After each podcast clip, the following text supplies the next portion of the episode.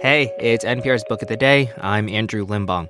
All this week for Black History Month, we've been bringing you old conversations from our archives. This time, we've got Octavia Butler, the author of multiple sci fi classics. We've got Kindred, Fledgling, Parable of the Sower, and Parable of the Talents, and more. She's a master at speculative fiction, at imagining what a different world could look like. Which is why it makes sense that back in 2001, NPR asked her to write an essay on a world without racism. So we're going to switch it up a bit today and hear Butler talking to NPR's Scott Simon about her essay. I should say it's not a particularly happy or soothing essay. It goes, Tolerance, like any aspect of peace, is forever a work in progress, never completed. But as you hear when she reads the last line, it is kind of a hopeful one. As it begins this weekend in Durban, South Africa, the UN Racism Conference got us thinking how would human beings know where they stood? If racism just vanished. In short, imagine a world without racism. We took this notion to writer Octavia Butler. She has spent her career speculating about the future of the human species and our possible counterparts elsewhere in this universe. She has won every major science fiction award, as well as a MacArthur Fellowship, what they call the Genius Grant. We asked Octavia Butler to imagine a world without racism, and like her stories, the results both surprised and disturbed us. Her essay is posted on our website at npr.org. Octavia Butler joins us from the studios of member station KUOW in Seattle, Washington. Thanks very much for being with us. Thank you. And you concluded that utter absolute empathy might be something to try, but your conclusions about that, how, how that would work, were surprising. I think sometimes we'll we'll get an idea and we'll think how wonderful it is until we begin to try to live with it for a while. And and that's that's the way I write. I try to live in the worlds I create for a little while. Mm-hmm. well and I think that would be a very difficult world to live in. Maybe we should get you to explain how absolute empathy would work in the world.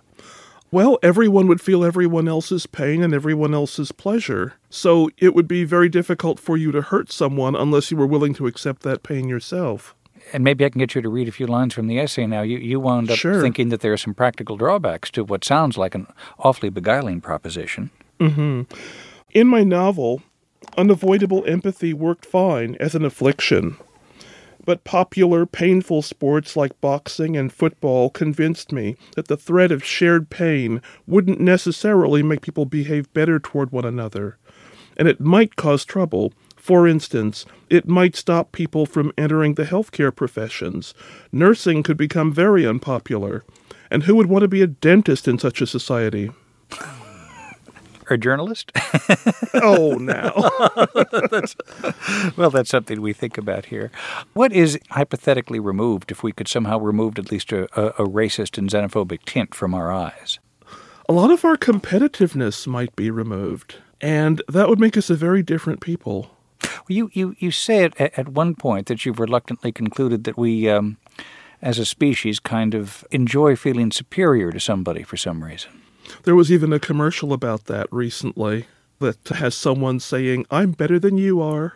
I think it was a car commercial or something like I think that, so. if I'm not mistaken, yeah. Mm-hmm. Cars might be a commodity that are particularly vulnerable to that, aren't they? I think anything that's for public display as well as private use can be vulnerable to that. Such as? Oh, well, a house, for instance. Where you live and how your house looks. Mm-hmm. Whether your, your lawn is greener than your neighbor's. I mean, we actually compete in that ridiculous way. It's probably one of the safer competitions. At least we don't hurt each other. From the artist's point of view, would a world without this kind of racial division be a little bit more challenging to write about? Let me put it nicely. Yes, it would be boring. I guess we found that out through if, modern literature. If it's possible. Mm-hmm. Yeah, I, I almost. Uh, correct me if I'm wrong, but so many portrayals we see in literature of some kind of utopia. You spend the first 25% of the book thinking, "Well, this is nice," and but then the rest is the the protagonist realizing this is not utopia. This is this is some kind of happy benign tyranny. It's not. It's this is. There's nothing fun about mm-hmm. this at all. I think the problem with utopia in literature is in literature there needs to be conflict. And in utopia, there shouldn't be. I don't think human beings can live without some sort of conflict. Not that we enjoy it particularly, mm-hmm. but I think it is inevitable. Does your study of our species suggest that if we um, if we weren't rivalrous about ethnicity, skin color, we would choose something else? We always have. In areas where everyone is the same color, the same religion, the same language, whatever, they find other things to beat each other up about. And what does this say about us? That we are a, a sadly hierarchical species, and the hierarchical tendencies that we have do seem to be old and more likely to dominate our intelligence, so that we use our intelligence for silly purposes sometimes, or And- dangerous purposes. And is there something that we can concentrate on that makes this a less uh, ugly place? I think this conference in South Africa is certainly headed in the right direction. I think as long as we can talk about it, negotiate about it, we will perhaps be less likely to fight about it. I notice in your essay, which I would encourage people to, to go to our website and read, you use a, a word which kind of surprised me tolerance. I used to dislike it very much because I thought how terrible that we should only tolerate each other. Yeah. And finally, I, I realized that to tolerate someone is basically to let them alone and to let them live their own lives. And, and, and that is. Um, that is a very precious commodity, the, the, the right to be let alone, the right to be allowed to live your own life, worship your own God, just basically be who you are. There are a lot of people, I think, who would like to think that, that tolerance is a self rewarding virtue. That the motive to be tolerant is that in the end we will deliver ourselves a better society. And you seem to suggest that the, the, the moral math is not that easy.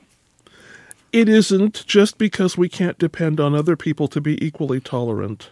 My example was um, way back in the schoolyard, school bullies. I mean, no matter how tolerant you may be, they aren't. Yeah. And um, your being tolerant won't stop them from tackling you if that's what they want to do. But I think most people can get along together by being tolerant. Is there another part of the essay you'd like to read for us? Well, maybe the last bit. Fine with me. Back in the early 1960s, there was a United Nations television commercial, the audio portion of which went something like this Ignorance, fear, disease, hunger, suspicion, hatred, war. That was it, although I would have added greed and vengeance to the list. All or any of these can be the catalysts that turn hierarchical thinking into hierarchical behavior. Amid all this, does tolerance have a chance?